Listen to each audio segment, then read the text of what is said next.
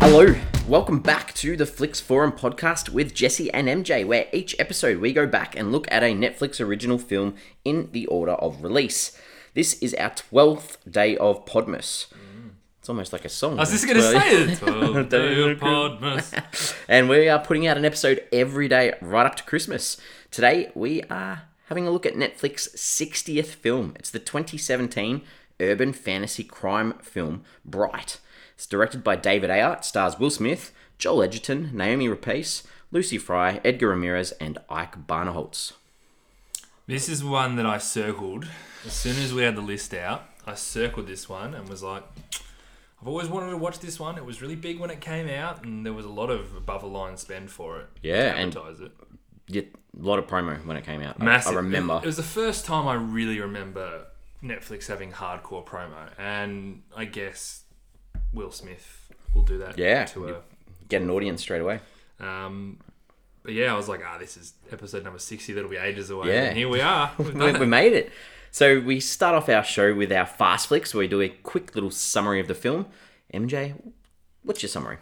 Um, two cops, one night, on the run to stay alive and protect the city from a supernatural presence with a power they can only imagine. Very like ooh. Ooh. I don't even know how to word that. It's Ooh. okay. I, I've- I started very similar. I've gone a pair of cops must merc, must work their way through a futuristic alley to ensure a magical wand doesn't get into the wrong hands. Yeah, and you know what? Before, I had no idea that that this film was like about No. this. I never knew it was so fantastical. Yeah. Like I knew obviously Joel Edgerton played some kind of orcish character, but I didn't know. I thought it was just like a all right, we've got humans and orcs living in this. I didn't think it was going to be every little like wands and fairies and elves and. Nah. I was yeah, I was probably a little bit surprised. Um, So you hadn't seen this? Had I hadn't seen it. No, no, and um, yeah, we've watched it now, so I We- guess we're gonna get into some spoilers. We absolutely we're gonna are. destroy the. the, the, That's a the good point. If you haven't seen this film and you really want to watch it, uh, do yourself a little Christmas favor and watch it Yeah. now. definitely, Now. definitely. All And right. then listen to us. What do we? What have we learnt about this film? What's some histories? Anything that we've learned about it being made? Well, what I love about it, which we don't get a lot on Netflix, Ooh, is it is has this a budget. Oh, good, good, It good. has a budget. I was hoping you were gonna have some similar films for us. Strike me down. It is a ninety million dollar budget, This is was Netflix's most expensive film to date when this came out. and here we are in 2019. And not that we've looked, but I reckon it probably still is the most expensive. Not quite. Um, Ah, okay. the last couple of weeks, The Irishman's come out, and I'm pretty sure that's about 160 they spent on Is that. it really? I'm pretty sure. Because ninety million It's is a a, lot big of money. budget. Full stop. Massive. Actually, and that's a good segue to my comparative titles that Yes. had. What's what, what? Yeah, tell us. What, Well, what's my got favorite similar- one is Jumanji: Welcome to the Jungle. So the new, the newest Jumanji, or the most recent Jumanji film that came out in cinemas. Yeah. released two days earlier than this. So Oh, we're wow. talking like the Very exact same close. time frame, and it had the same budget, although that grossed nearly one billion dollars worldwide. If I had ninety million dollars to spend on a film, I'd be spending it on Jumanji rather than Bright. Like look, look at look at those sliding door moments between those two films. Yep. Um, another film that I found interesting was a ninety million dollar budget was Men in Black. Obviously, another Will Smith. The first one. the first Okay. one Well, that's and Long that's- time ago, Yeah, and so that'd that be budget- worth a lot more now. with uh, with inflation. Uh, Toy Story two, Rush Hour two, Sherlock Holmes, and then a few more recent ones. Magnificent Seven, the 2016 one. Yep. Pixels. Adam Spider Man into the Spider Verse, which surprised me. It was Okay. that big. Um, and then quite recently, this year, Once Upon a Time in Hollywood was 90 million. So a lot of these big sort of box office fair ones that. Yeah. Yeah. I mean, I mean that's the thing. Like they're, they're movies that generally have uh, stars in the cast. They generally did pretty well at the box office. I mean, granted, there's a lot of ninety million dollar movies that didn't. Yeah. But, um, this is just to highlight what you can do with ninety million dollars and where it has been spent otherwise, because it's nice to have that context. It's a lot of money. It's a lot of money. It- uh, before this, I mean, obviously, The Irishman aside, before this, I think, s- you know, this is the 60th film. I think Spectral was probably the biggest, one biggest that we one, had. yeah. I think from memory, that was 50 mil. Yeah. And that was a big. That was a big budget. I just double checked. Irishman, 159 million. Gee, that's a good memory. that you- I was only a mil. I was only a mil off, and that's spare change compared to what they're spending on it. So wow, eh, that's that's such an and that's a topic for later on. Yeah. how, uh, how Netflix approaches all that. yeah. That's All right. really Well, exciting. so this um, Well, the deal for the second film, like they've already said, you know, they signed off before this was released for a second film. I also did not know that. Yeah. Did you know that? Going, I, I knew that there, there were talks of a sequel. I didn't realize it was like signed yeah, Mm, and, it's and delivered. Like locked and loaded. yeah, and was meant to it was meant to start um, production in September 2019, but because Will Smith's obviously a very Mm. busy man, um, they've had to postpone it. What would he be doing in September 29th? September Gemini. Gemini was it called Gemini? would have been doing the finished with that. he would have been May doing press- press yeah, tour. probably a Bit of a jump, but yep. yeah. Um, yeah, I didn't know that was locked and loaded, so that's that's going to be coming at some point. We'll be watching it. So the guy who wrote the script, did you see?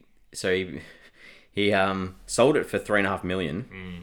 and then he stated that he turned down an additional million to make sure that he got the director David Ayer on, because he wrote this specifically for him. Which is interesting because it- obviously David Ayer, which we'll probably get to later, did Suicide Squad. This had such a Suicide Squad feel to it. Definitely Um, that dark sort of uh, gritty.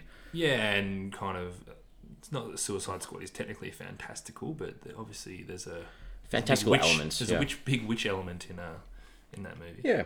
Anything else that you've got?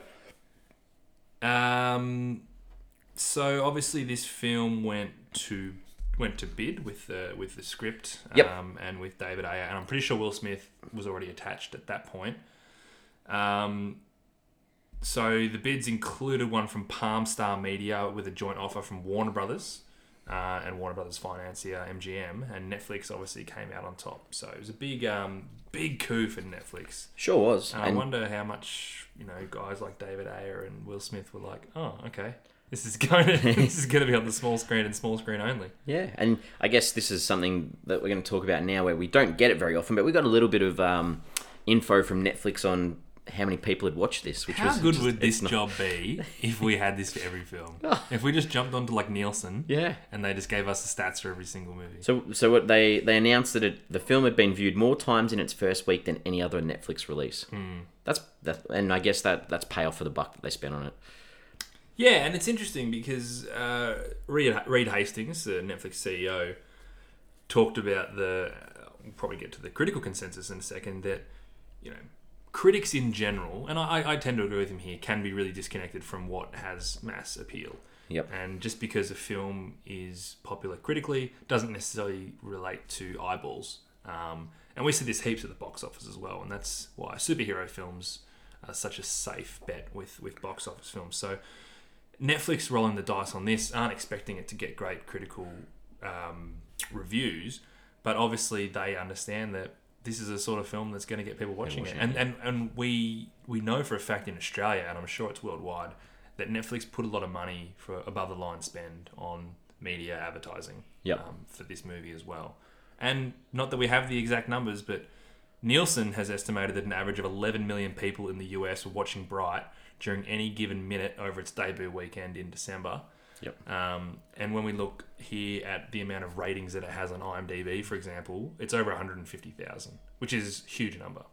So If if you have 11 million people rock up to the cinema to watch this, like that box office number's huge, you- you huge. can't and you, I know you can't compare it's such it. an easy like- conversion to comparing turn your apples telly to on. pears. Yeah. That's what everyone was saying when Bird Box came out. They're like, yeah, this would have been the highest grossing film of all, All time. It's time, like, yeah. because it's turning your TV on as Yep. opposed to spending 20 bucks, to go to the cinemas. Yeah. Anything else that? Uh, so it was filmed in LA. It was filmed in LA. Very, uh, would you say LA is a character in this one, Jesse? Mm, not quite. Well, it's not, it's not the LA we know, is it? No, it's different. Yeah, I, I, in the credits as well. I thought it was interesting that there was this big quote at the end where it said, "Australian visual effects were undertaken with the assistance of the Australian government." So, um, bit of taxpayer dosh spent on creating this film in Australia. So we invested in this film, you Yeah. and I, effectively. Yeah, we sure did. It, uh, it won an award. It did. The California On Location Awards for the Location Team of the Year in the feature film section. Yeah, and it had seven other nominations for a variety of. Yeah. A lot of things like best hair and makeup, which I totally get. Yep. Um, I also don't think it was going to blow me away, and it was probably never going to win those big awards. Um, got some trailer awards as well, which which I think Netflix do alright with the trailer, Hmm. Trailer- awards. They sure do. Maybe that's they're like that's a guaranteed nomination if we if we pop it into those categories. Now I never look at Rotten Tomatoes, Yep. but I'm assuming it's not great because of what Reed Hastings came out and said. What is it, Jesse? Rotten Tomatoes. So the consensus from critics on Rotten Tomatoes was 27% on 108 reviews. Hmm. It's actually quite small. 108. Uh, the audience, however, and this is where I Yeah. think you're going to agree with this 84%. There you go. So that's And- the thing. Netflix. Want to have a ballpark guess of uh, how many people, like from the public, went on to give it a rating? Ooh, twenty thousand. 19, yeah. Oh, wow. Well done, very good. So, yeah, nine, a bit over 19,000. And then, and then you obviously look at IMDb. I do look at IMDb. And that's huge. IMDb six point four out of ten from one hundred and fifty two thousand ratings. Yeah. really robust sample size, pretty decent audience score. Um, Letterbox certainly a bit lower, um, which I'm not surprised with. Two point four out of five, again from forty two thousand. Um, that number's actually quite small, the forty two thousand, Yeah. compared to the hundred and fifty. But um, again, we know Letterbox is a bit more of a filmy kind of audience, so not surprising that that score is more in line with the critic score on Rotten Tomatoes. On tomatoes, yeah. But you know what? This is just a, a boom boom win for Netflix. Definitely. So, They spent a lot of money though. they did. It's a lot of money. Did you notice the Netflix title at the start? Yes. Yes. Different.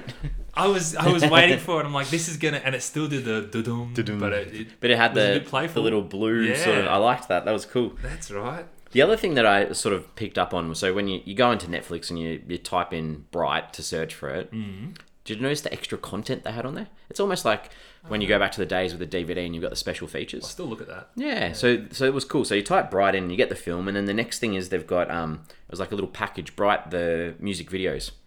So they had four of the songs from the film. So they had um, Home by Machine Gun Kelly, World Gone Mad by Bastille, Broken People by Logic and Rag and Bone, and then Danger by Migos and um, Marshmallow. So pretty big artists. And then they had four video clips for each of the songs that were original songs from the film. Okay. And they, they you know, it's going back to like the 90s where you had music video clips with Yeah. footage of the film in the clips. And I, I sat through and watched a couple. I was Not like, "Oh, bad. I'd still rather see the more behind the scenes stuff, stuff, that you yeah. see on. Like, there's no reason why for their original films specifically that they shouldn't be having Have that extra content. Because if you love a film, right? Let's let's track back to Okja when we when we watched that, and that's probably the film that I've loved the most since we've been doing this. I would have been sitting there for hours looking at all the special features because I just want to I just want to eat it up and drink it up as much as possible. So That that song, the home song, I'd heard that before. Don't remember, remember it. the one that it went over the opening of the film. I like I knew that song. I'd heard that on the radio, so I was surprised at that song. who sung, who sung it again? That was the Machine Gun Kelly song. Um, Okay. Yeah, so I was I was quite. I was wondering, as soon as the film started and I heard that song, I was like, "Oh, I know this song." I was I was pleasantly surprised that yeah, it was actual uh, original song from this film. The other thing I had on there as well, so there's one other feature on there. Hmm. Um, they, so Netflix have these like packages where they have like a fireplace playing on the, the Ah, yeah. TV screen. Ah, yeah, Yeah. I've seen this one. You had so this at my house. I had this on in the Yeah. background one time. So Yeah, they had that's like the home fireplace, the bright edition, and it was just like this toxic barrel with the different color lights and the fairies going I past. in the recall that background. being very Yeah. cool when we Yeah. Uh, saw So it. nice that they tried to add a couple of little things in there as well. Yeah, they didn't. They didn't um, leave any stone unturned with this film. No. Uh, all right. So it came out in December 2017. So this just before Christmas. So good little time to Mm, Just release. before Christmas. What are your early thoughts on this film? Oh, I thought it was pretty ordinary, to be honest. Um, I was, yeah, I was disappointed because I did set myself these expectations. Um, there was probably a ten to fifteen minute period throughout the middle, right after they discovered the wand and they went a little bit renegade, that I got pumped for it, and I thought it was going to keep heading down this track that I got me excited, but it really didn't go down there at all. Um, it kind of had all the bad tropes from Suicide Squad. Okay. And I, I, I- I didn't, despite the the canon that Suicide Squad got, I didn't mind it, but a lot of the bad elements of it were really obvious in this. Okay. Um, mainly with the ending. In, in both cases, Suicide Squad ending bothered me, and this was a really similar ending to Suicide Squad with the witch magic stuff. and I'll get to that later on. Yep. But yeah, I was disappointed in this film. What about you? So I, I, I really disliked Suicide Squad. Yeah, Um, okay. but I liked the setup for this one. I liked that the style and the sort of you know this whole world that you knew nothing about, and I was along for the ride. So this this could this No, could be I'm a glad. good little discussion. Mm. I was actually hoping you would be, because I, tr- I wanted to be on for the along for the ride. but- yeah, I, I got on and I didn't mind this one. Didn't mind it. Thought it was a nice little film that you can just sit back, relax, and watch. Nothing about this film's little, Jesse. True, true, true, true. All right, well let's let's talk about some characters. All right, who do you want to start with? This you're going to lead this Oh. discussion. We're going to start with Ward. yep, good. I think we need to start with Will Smith's character. Um, Don't necessarily like him as a character though. Mm. I No, I don't think you're supposed to. so they have this setup that you know he's he's obviously he's a cop and he's this he's this sort of family man. They try to show you that you know he, he's drowning in debt. He wants to do the right thing for his family. He loves them, but you didn't really see him change much as a character or see that development with that family, and that sort of annoyed me a bit. But and then you know he's got this characteristic that you know he's not going to snitch. He's not going to snitch. He's not Mm. going to rat people out. And I don't know. I didn't really like him as a character because I didn't really see the good in him that often. No, uh, he, he he was just a bit of a dick, to be Mm. honest. And I think it's supposed to be assumed that you know living in this really shitty town, uh, being a cop, sorry, in this shitty town has taken its toll. Yeah, Um, because no one likes the police. That's the yeah, That's the gist and of it, the story. it's a rough town. It would be an awful job. I mean, his daughter basically says like, "Why do you have to be a cop?" Yep. Um, I suppose we see on numerous occasions where he does have Nick's back. Um, Nick being his partner, played by Joel Edgerton. Yep. But it's all very. Every time he does it, it's all like a very Hollywood kind of moment for him to have Nick's back. Um, not like a character development. Oh, you know, maybe you are turning. You're kind of a nice Yeah, guy. changing. Yeah. Um, yeah, I, which I didn't expect not to like him. Like Will Smith doesn't play Yeah. that character No. generally, which is and maybe that, that's why it was weird. fine. yeah, maybe. Well, what about Nick? So you, you Well, he was lead really into- likable. Yep. Um, he was one of the very few characters with any sort of moral compass within the entire film. Um, I like the fact that he didn't see race and he acted on right and wrong. Um, but as a result, he's basically an outcast. It's kind of this is kind of Nick's story. story. Yep. Um, but of course, like the man who does the right thing and thinks the right way and makes the right calls comes out on top in this film. So in that sense, it was very black and white, despite the fact that it was supposed to be a little bit more muddled and gritty. And it was, Yeah. oh, this is the good guy of the film. Okay, I bet he's going to come out gonna all be- right. I, I liked that he just wanted to be accepted. You know, being a cop to him was everything. Even like we spoke before, how everyone hates cops. He didn't care. He just wanted to be a cop, and he wanted to do the right thing. And I, you know, he helps this kid at the start, and that was doing the right thing. And you know, he pulls his gun on his partner because he won't stand for lawlessness. He he's this sort of character that you know, and he's a traitor to his own tribe of orcs. Um, and you know, he didn't break at the end as well. So he sort of showed that commitment to his his tribe or his race as well. And I just thought it was a nice full sort of circle for him Yeah, it really was. No, it- compared to Ward, who you didn't really get that full circle. it was yeah, a straight line that kind of tried to turn Yeah. inwards a little bit and it didn't yeah, quite. not really. Um, yeah, this movie doesn't work at all without Nick and a great performance from Joel Edgerton. Yeah, some heavy makeup too. Yeah, he was obviously unrecognizable, but Yeah, um, even like we're obviously quite familiar with Joel Edgerton being an Australian. Even the voice was just was just bang on. Like everything he did, he just Yeah, He's ran a great, with it, He's ran a with great actor. who have you got next? Yeah, it's a great question. I've got Layla next, Yep, but I also don't have very much to say about her me either. because this is my question. So she's the main villain. Th- meant There's to a be, lot of villains There out are. in the film, but she's probably the main one. And do we really get to know her at all? We just know her as a villain on a mission who's going to stop at nothing to get her wand back. Pretty much Kind of like a villain with a little bit more substance. context. You need some context to why she's doing it, and Yeah, th- there's this context that you know she's doing this for that Dark Lord, but you don't get why. yeah. She's just doing it to wreak evil on Earth. Yeah. Um, you just I wanted to know more about her, know her weaknesses, not even know her weaknesses, but. They just create this character that's like, oh, well, as soon as she gets to one, she's unbeatable. It's like, why is she unbeatable? And how did she get to where she is? You know, that kind of stuff. She had some cool moves though. She Yeah, she did. some very cool moves. Uh, well, I had ne- after I, didn't- I had um, Rodriguez beforehand because I just thought this was an interesting character. So here's this cop who they described him as solid as fuck. He wasn't the cop though. He Oh, was sorry, he was a DA or sheriff. Or something. whatever. he was a sheriff. yeah, sorry, they described him as solid as fuck, and Who did Ward? yeah, Exactly. and then the first, Ward. and then the first time you see him, he's like, he calls in the feds on Ward and Nick, and then like handcuffs him, and so I, I didn't even like. If you're gonna set up a character as being this solid character, the first thing you see him do is like, nah, I'm turning you in. I yeah, I don't But know. he's solid on someone's word who is dicey at the best of time anyway. But yeah, I know. But I feel like Ward had they'd set that up earlier at a scene where they introduced Ward and him, and it was like, okay, these guys How's get your along. family? How's yeah, this? they look out for each other, and then as soon as you meet him and he doesn't look out for him, I was like, hang on, this. I don't know. It confused me a little But bit. as it turned out, and correct me if I'm wrong here because I might be, but the feds were kind of the good guys at the end of the day Yeah, because they were both they were all trying to stop Layla, the evil Elf. I think I'd say ever said that sentence. But so the feds were, if if the feds had have actually come and saved the day, granted their phone got tapped when they made that phone call, so that was dangerous. Yep. But if the feds had have come and seen them then and there, it would actually would have been a good result. You'd hope so. So- you'd like to think so. Rodriguez, dis- re- regardless whether he knew he was doing it or not, probably made the right call. Good. Have you got any other characters? Uh, I did. I had, and this is going to be interesting because I didn't know his name until I saw it on IMDb. Is Candemir, of course, the elf fed. Okay. Yeah. Yep. Sure. Um, uh, look, he was, as I said, he was basically, despite not knowing it, and I didn't, I didn't mind the fact that I was never sure whether they were good or bad. Those feds. Yeah. Turns out they were pretty good. Um, I didn't even have him down. More than anything else, he was a vehicle for plot progression. So he helps the audience discover the story around Tika and Layla initially.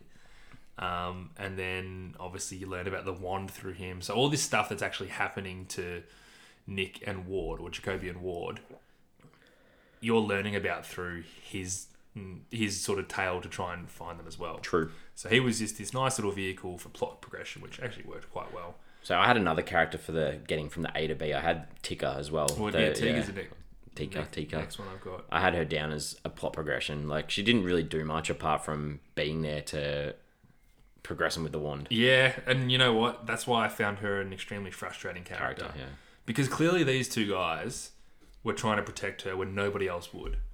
So she really should have spoken up sooner because she, she had like these insane powers that could have helped them throughout this whole, Whole movie. process. And then at the end, she's like, oh, I just wasn't sure if I could trust, you. It's like, Trust come on. like, everyone's dying around you. These guys are doing everything for you.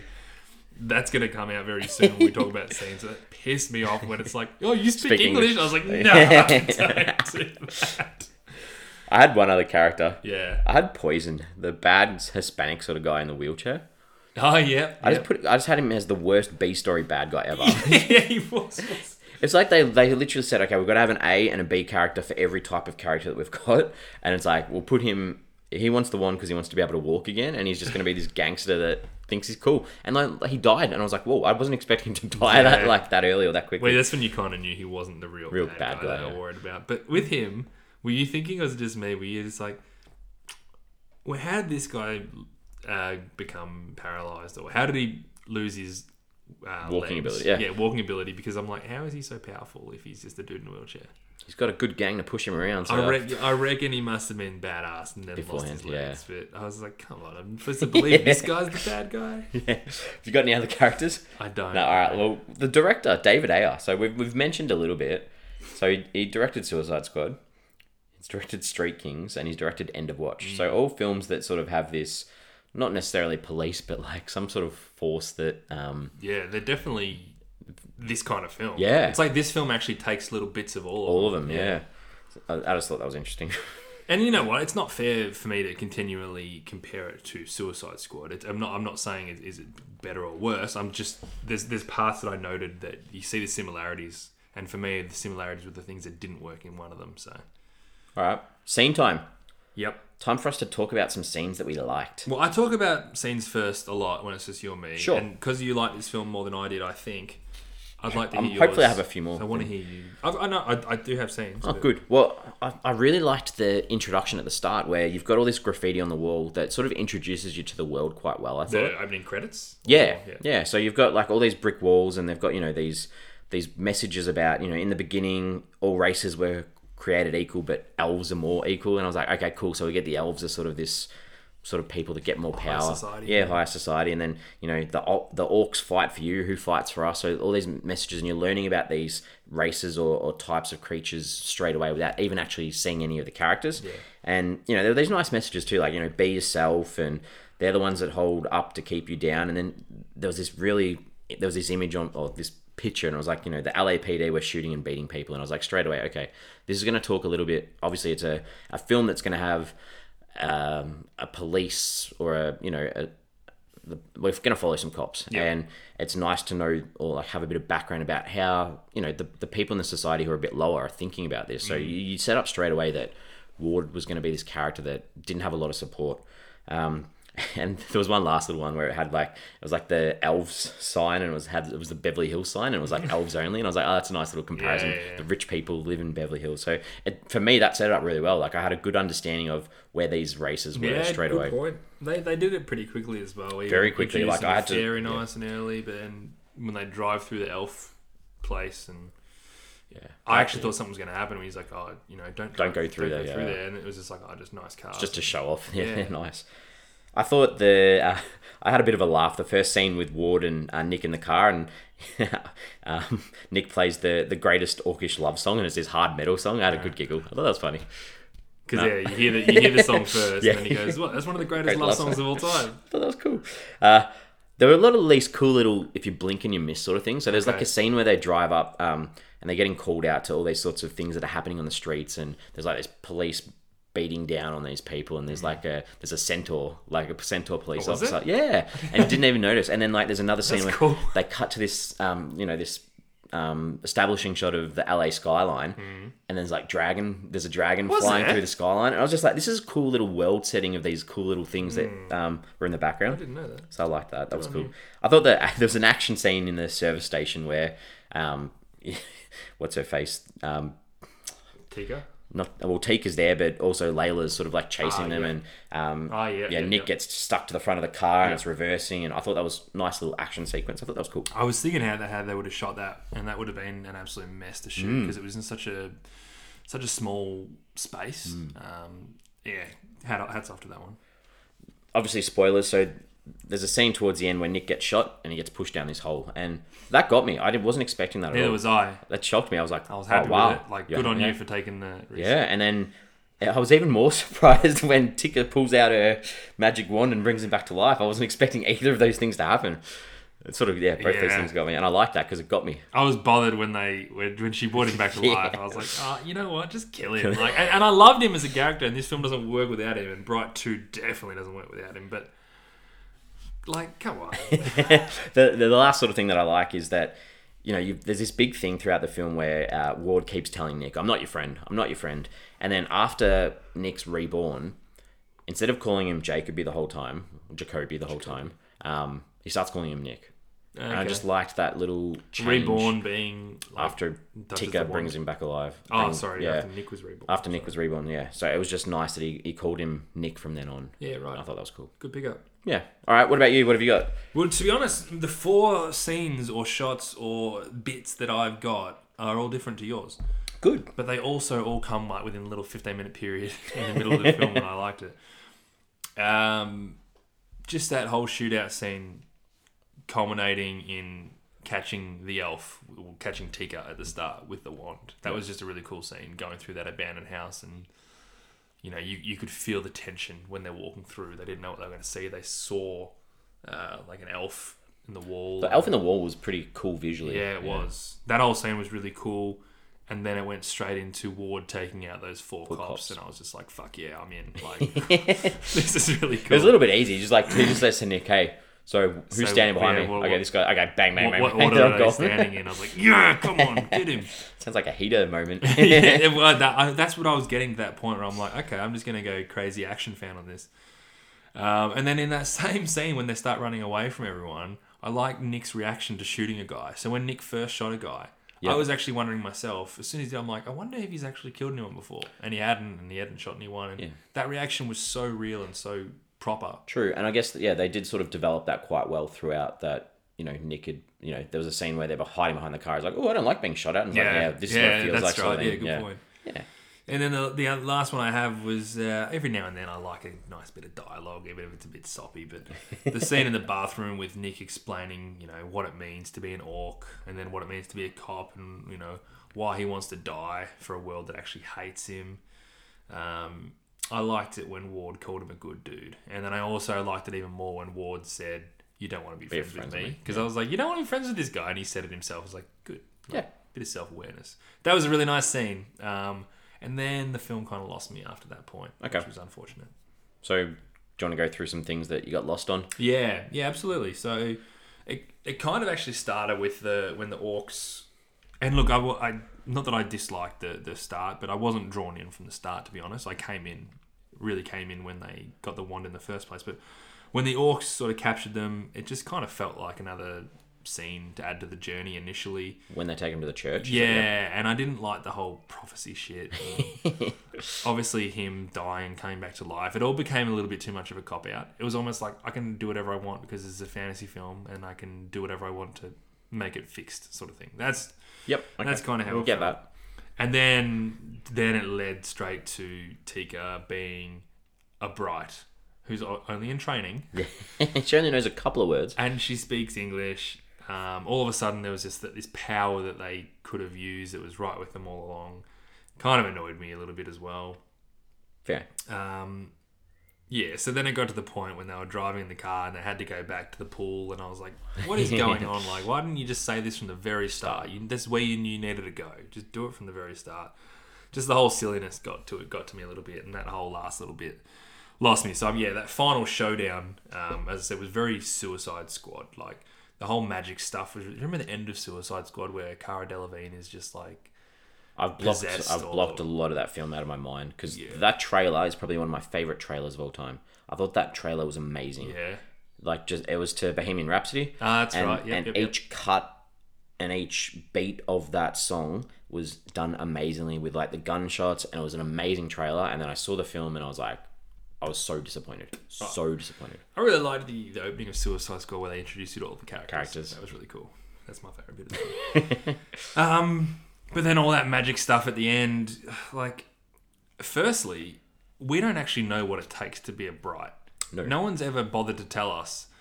Um, and And that's really hard when you're setting up this whole mythology of a whole world on one film. yeah, exactly right. So when Ward grabs the wand, it's not like there's some kind of ancestry or trait or something that he, he needs to have to be a bright. Or if there is, we don't know about it. So, There was one little line of dialogue early on that said, "One in a million humans have the ability to be a bride." So it's a chance thing? Yeah, Like, and that's- that, that was like, yeah, it wasn't a good explanation. so the, the whole film rests on him having this heroic moment where he grabs the wand, basically attempting suicide uh, to blow up everybody around him and, and kind of save the day, but at his own expense. Maybe that's the the one action he needed to be the bride was he's actually being selfless for a change. maybe, maybe that's what it is. Maybe if they had painted it as you know we need some traits, but that was like the the fourth or fifth cop out in a row where I was like, don't stop treating me like an idiot. But I can understand if you got into it and didn't care about this stuff as well. But I, I almo- almost just felt insulted by this whole back half of the film. Um, Okay. and man, we didn't need the hospital scene or that Medal, Medal of Honor scene. No, like, that I agree. was just come on. So that yeah, that and I hope I've justified that w- w- what I was thinking because. And Uh, I'll and get, I- I'll I've get had some that more fe- thoughts later on as well. But Yeah. yeah, every now and then I'm just like, oh come on. And I love taking leaps of faith in film. If you if you give me enough reason to take a leap of faith, I'll take a leap of faith. Hmm. But I've got a limit, and this one pushed my limit. Fair enough. Yeah.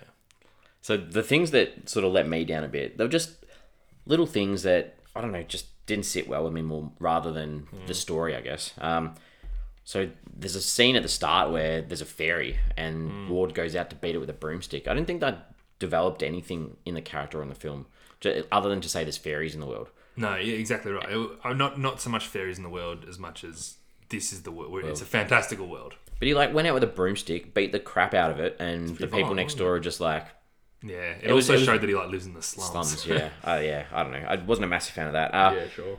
I didn't like the way that the cops all treated Nick. Like I understand he was an outsider, and, but like just stupid things like putting a sticker on his back saying "kick me." I was like, That's true. We're a bit more mature than that. We're not like, you know, cops aren't high school kids. Um, not to mention your audience isn't high school kids. Yeah. either. Well, young high school kids anyway. Yeah.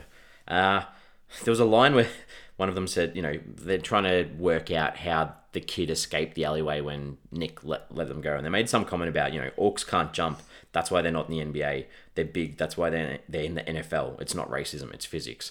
I was just like, I don't know. It just didn't add anything. That, that, that line was just, to me, was gross almost. To me, it's almost saying how incorporated these species are in our society. yeah. Hmm. Like we legitimately have linebackers as orcs in the NFL, which I, I wouldn't have minded a scene of that. that would have been pretty cool. It would have been funny. What, Uh, do you, what what species do you reckon would have been playing NBA? don't know. Who knows? Humans have got them covered still. Maybe a, a species we didn't even A meet. dragon might have blown. Dragon, yeah. Uh, I didn't look, similar. I didn't like that scene in the church with all the orcs. Hmm. And you know, there's lines like, you know, the the boss is like, "I know there's a wand. There's a wand. Where's the wand?" He's like, "It's up your ass." It's like "Nah," just crappy dialogue. Uh, yeah, He uh, wrote this for David Ayer Yeah, I- specifically. similar to you, I didn't like that.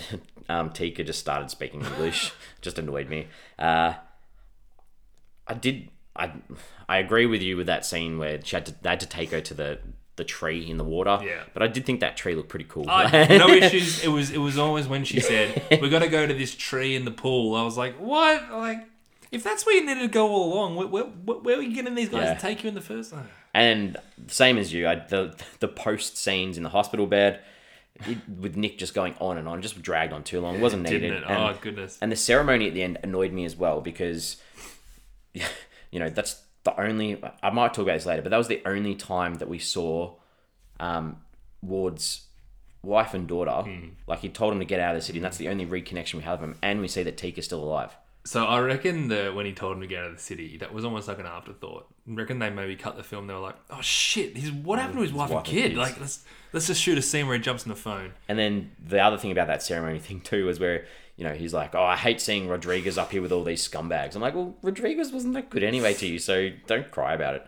Anyway, that that was, that was me. Um, but like the thing about seeing Tika at the end, you can make a sequel with Bright Two. Yeah. You can put Tika in it, and I still don't need that last scene. No. Like I'm like, okay, cool, she's around. I'm alright with that. Like You don't need her running. that's a with leap of pack faith I can take. Yeah. But if it was just like, um, we didn't see her at the end of Bright. So how is she still alive? Yeah. All right, what's this film trying to say? What are some themes or ideas? I th- I, I picked up quite a bit in this one that I liked. Yeah. All right. Well, look, Go, you Look, go. Tell I think me I what you think got. one of the biggest ones is is racism, Yes. um, and and how it's such a segregated society, and this is reflective of the world we live in now as well.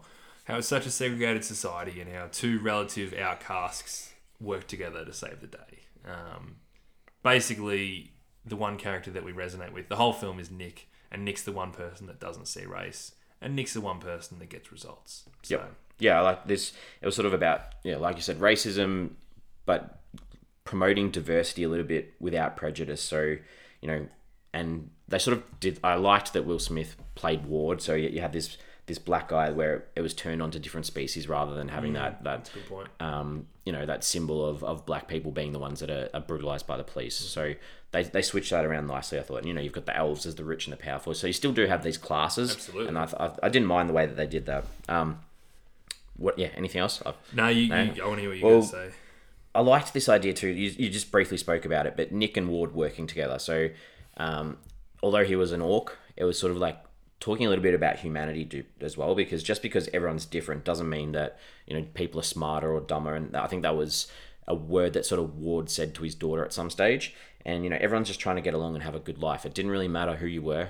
You've all just got to work together. I, I kind of liked that throughout. Well, that was the thing. Like everyone was so segregated into their own classes, and it was the people that mixed between race that actually Hmm. won. the there was like the cops as well, like this brutality, corruptness. The sergeants trying to blackmail Ward. You know, there- she's just like, "There's no version where you walk out of this room with your life intact." Mm. And I, I liked that. Obviously, this stage in America, there was quite a bit of tension with the police, so it was nice to have that sort of in that film as well. Um, truth, a little bit of truth, where you know Ward Ward talks about his daughter. He's like, you know, she always tells the truth, and and in reverse, he doesn't. And there's a scene where in the car, and he, He, has w- he yeah. was saying how his daughter always tells the truth in order so he could weasel out Jacoby. Well, there, you know, there was like a moment where I thought maybe he was going to tell Jacoby, "Hey, this is the deal I've done, just so you're aware." And, and then you know, there's sort of like the truth sets people free at the end, and I yeah, I don't know whether the truth did set Ward free in the end because he finally, under circumstances that probably weren't his own, had to, you know, Not tell the truth. not tell the truth. Yeah. Yeah. So yeah. Survival too, you know. These guys just had to survive that night. That's that's what they were talking about. You know, neither of them trusted each other fully, but uh, they they needed to survive. That's a good one, and that's that, that's probably what if you want to sell this film to someone, is is you really push that whole survival angle because that's the thing that can work so well Hmm. cinematically sometimes. Exactly. Uh, guns too. Like there's this comment on the guns, like the orcs don't use them and they get along with everyone. So if we don't use guns, can we all just get along? Do the orcs get along with everyone? But, well, that's what he said. We had parties. We Oh, had parties in the streets sorry, when and they do that, yeah, when yeah, all that sort of stuff. So you know, and then obviously the orcs are this outsider. Mm. They're the ones that don't have guns, but they're on the outside. So I They don't really treat him almost like the Hispanic type, like segregated, Yeah. do their own thing. Yeah. and kind of works. And and then a little bit of faith, like believe in what they were doing. Um, and I think that Nick definitely believed in what he was doing, which was nice. yeah, without although they question themselves a whole bunch in this film. Definitely. Cool. That's Bit to unpack there. Very nice. yeah. All right. What do we take away from this film? Um, to me, it, it really felt like Training Day in Fantasyland, and I was actually thinking this all along. True. Like you've got this young cop and this old cop, very different dynamic, but especially at the end when he's like, "This is the guy that when he was going to get killed by the orc," and he said, "This is the guy that saved my life." Yeah. I'm like, "Oh my god, this is Training Day." um, it certainly wasn't as good as Training Day and didn't work the same way as Training Day did. But I'd probably recommend this film to people who like dark crime action films, films like Run All Night or Taken, where audiences are happy to just let the director take some pretty big creative licenses uh, to advance the story and just have fun with it. I think that's that's someone. You know what? Again, we speak about Heater a lot in the episodes that he doesn't actually record with us. I would have been. I think Heater would have enjoyed this film. I think so too. Maybe the fantastical elements would have pushed him away a bit, but So I really liked the the fantasy world that the narrative existed in. I, and I, I like that bit too. even though we didn't really know much about it, Yeah. like really you didn't know much about that world. But I, I want to know more. That's it. that- You know what? That's bang on, right? So you want to know more, but you don't want them to use that. Oh, they don't know enough about it to trick you, and and to you and to go. Oh no, this happens. This happens. We didn't tell you this, but this is how this word actually works. Uh, You need to set that up better. Yeah, I reckon this would have been all right in the cinemas. It would have been a much better experience in the cinema. I would have been really pissed off if I paid twenty bucks to see it though, Okay, but just because I didn't enjoy it, and it, it yeah. all right. But it would have been um, it would have been interesting to see how well it went at the box office. I would have been so fascinated to see it. Yeah. What do you Well, reckon? well, Will Smith has a bit of a box office draw card. Um, where- he does. Yeah, I, he he, de- he definitely doesn't have one as big as he used to. not at all. No. Yeah, I yeah I'd be intrigued too. I, yeah. Yeah. I probably wouldn't like. Yeah, I probably wouldn't have gone to see it at the movie, but watching it on Netflix, I probably wouldn't have mind seeing it at the cinema. All right, we have a segment where we have a discussion if we jumped on IMDb to check out any actors or actresses that we may have recognized. What, did you jump on at all? I did jump on. What did you see? Uh, the first one was Candemir, the the elf fed that I Okay, spoke you'll- about before. yep. E- Edgar Ramirez. Obviously, his eyes. He was wearing contact lenses in this, and his Yeah. eyes look sick. But um, he was Bodhi in the Point Break remake. Have you Okay, seen? I haven't seen the remake, haven't no. seen the remake. He was also um, in the movie Joy with Jennifer Lawrence. Oh, the uh, yeah, the cleaning one. where Yeah, she I've makes seen them that up one. or whatever. Yeah. Um, not a great film. I didn't enjoy it. But he was her husband in that. But I remember Okay. that because that was like a similar time to Point Break. They sort of came out at the Yeah. same time, and I was like, "Who is this guy? He's everywhere." And then haven't really seen it till now. I looked up his partner. Okay, Uh, so his name is Jerry Brudos. The, do you know what his character's name was? His character's name was Happy Anderson. really? Yeah. The big gruff guy. Hang on, did I get that right? Oh, so, sorry, I got this completely wrong. His real name is Happy Anderson. Ah, He plays Jerry Brudos in eh, um, Mindhunter. uh, his real name's Happy. Happy Anderson Montague. Yeah, Is right. that- so yeah, his real name is Happy Anderson, and his character's name in the film was Montague, and he's from Mindhunter, and he plays the character Jerry Okay. Jerry Brudos. There you go, stuff that up. But yeah, I remember straight away from I was like, I know your Very face, nice and I was like, I face. saw a screenshot of Mindhunter, and I was like, ah, that's what you're from. Well, I had Lucy Fry, who plays Tika, Yes. Okay. who is an Australian girl from Brisbane. Oh wow. Yeah. So she is in a film uh, called Now Add Honey, which is. a It's got- Oh, that's got truly- Hamish Blake in it, doesn't it? He's in it for a little Yeah. bit. It's a truly awful film. um, when I was working in film advertising, we released that one probably like four or five years ago, um, and it was terrible. And she was she was the main character in that. Ah. She's also um, in the series eleven twenty two sixty three. The Yep, Stephen King one. so she plays Marina Oswald, so um, Lee, Lee Harvey Oswald's wife. Okay. And she's also in a film called Mr. Church, which is actually the last Eddie, Mur- Eddie Murphy movie before he did Dolomite. Yeah. Um, haven't seen that one. yeah, you know what? I, it, I don't even know if it got released. I saw it as well, and I, I, I didn't mind it actually. It's not a bad watch. More of a, like it feels like a daytime movie kind of Okay. watch. But so I've actually seen like I think Lucy Seen her in a Fry's lot. been in, like ten Yeah. films, and I've seen now like four of them. So Wow. um, I'm sure she's going to be in the next Bride as well. Yeah. All right. Well, have you got any questions that you'd like to ask? This is good because we were like really close to like getting to this question. Yeah, and we and didn't quite. We didn't, and I want to ask you: Yes. Would this have worked better as a TV series than a film, Ooh. even like a six-parter? Because I just feel like so much of the world wasn't properly introduced. Fair call. But I probably would have, but that to me is like, I want to see the sequel now because I hope they explain a little bit more. That's not fair. That's my answer. Well, Yeah, I know, but I'm saying that's not that's that's, that's cheating as a director. Like, get it right the first time. Okay, fair. But if he's got this world set up where he's like, I can explain more and more in the films, Yeah. I don't know. Yeah. No, that's a good answer, but that's what just really bothered me, and, and particularly like you could have had the very first episode talking about like the history of what a bride is. So, like, in if, with the sequel, what would you want it to be about? I want this. You can do this one night in a six-parter, Okay. but you just spend a lot more time talking about the world, and it might start at like school with Will Smith's daughter. Yeah.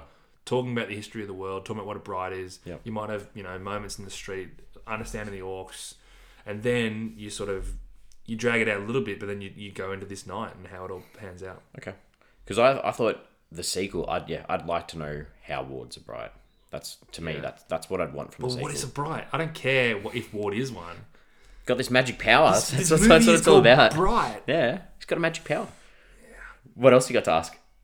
That's all I had to ask. Sorry. I like this line. I was like, why do people have beef with a whole race with stuff that happened over 2,000 years ago? I was, was like, you can relate that so I was much gonna to the real say, world. Like that's not a real question, is it? Like, Yeah, like- yeah.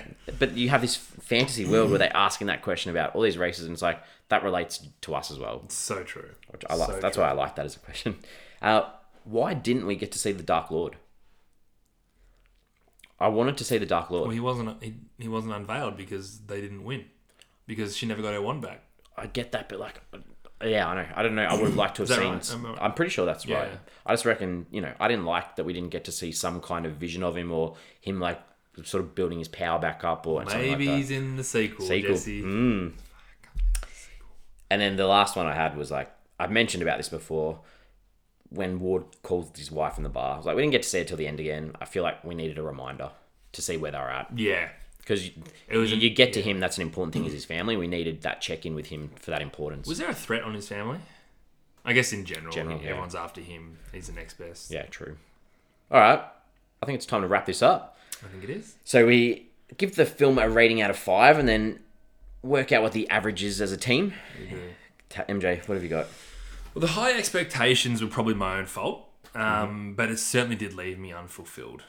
The director asked me to take way too many leaps of faith, but didn't pull me into the journey enough for me to actually want to do it. There were some great scenes um, throughout the middle of the film that really worked for me, but not enough to get me on side. I'm giving it two and a half, Okay, but it's a low two and a half. It just co- wasn't quite a two, okay. but it's, it's it is two and a half. all right, well, I, I've, I've got into this world. Uh, I thought the relationship between Nick and Ward was good because they didn't do what your typical Hollywood film does and makes them best buds at the end. I liked that, that that they kept that you know distinction. Um, I liked the world, thought it was fun, and it was trying to say stuff about our world as well. So I've given it a three and a half Cool. which gives us an average of three. It's a nice average. Nice average of three, which is good. So we are on social media. We're on Twitter. We're on Facebook. We're on Instagram. We're on Apple Podcasts. If you can subscribe, We're everywhere. We're everywhere. Question that we're going to pop up there this week is: Did you like that they made a big deal about Nick and Ward not being friends at the end? Did they? Uh, I can't- when they were laying down on each other's lap in the fire, and he said, "Like, are we And he friends?" says, "No, we're still not Yeah, cool. friends." I couldn't remember, I couldn't remember what the answer was, but I like that he asked. I like that. Yeah. So I just want to know: Did, did that annoy you, or would you have rather them to be friends? Nah, it's better than Yeah, that. I like that too. And you know what? They are, like, they are. Just because I don't say, Say it. Like, how can you not be friends with someone that you just went through that I with? think the rest of the world still hates orcs, though, so Yeah, well, we'll find out in Bright too, won't we sure will. All right, well, we're back again tomorrow. we? We are. We're looking at the 2017 biographical comedy film. It's called The Poker King. It's directed by Mayor Forbes. It stars Jack Black, Jenny Slate, Jason Schwartzman, and Jackie Weaver. Cool. Good cast. Hang on, is it poker or polka? Polka, sorry. Polka. Poker face. I was just thinking, doing a bit of Lady Gaga. Uh, the Poker King. no ER. Yeah, Ah, that sounds Polka. good. I think that'll be a bit of a change of pace. Yeah, a bit of Jack Black. So we'll see you tomorrow. Good chat again, as usual. Great chat. I'm looking forward to seeing you tomorrow. Good. All right. See you then. Bye.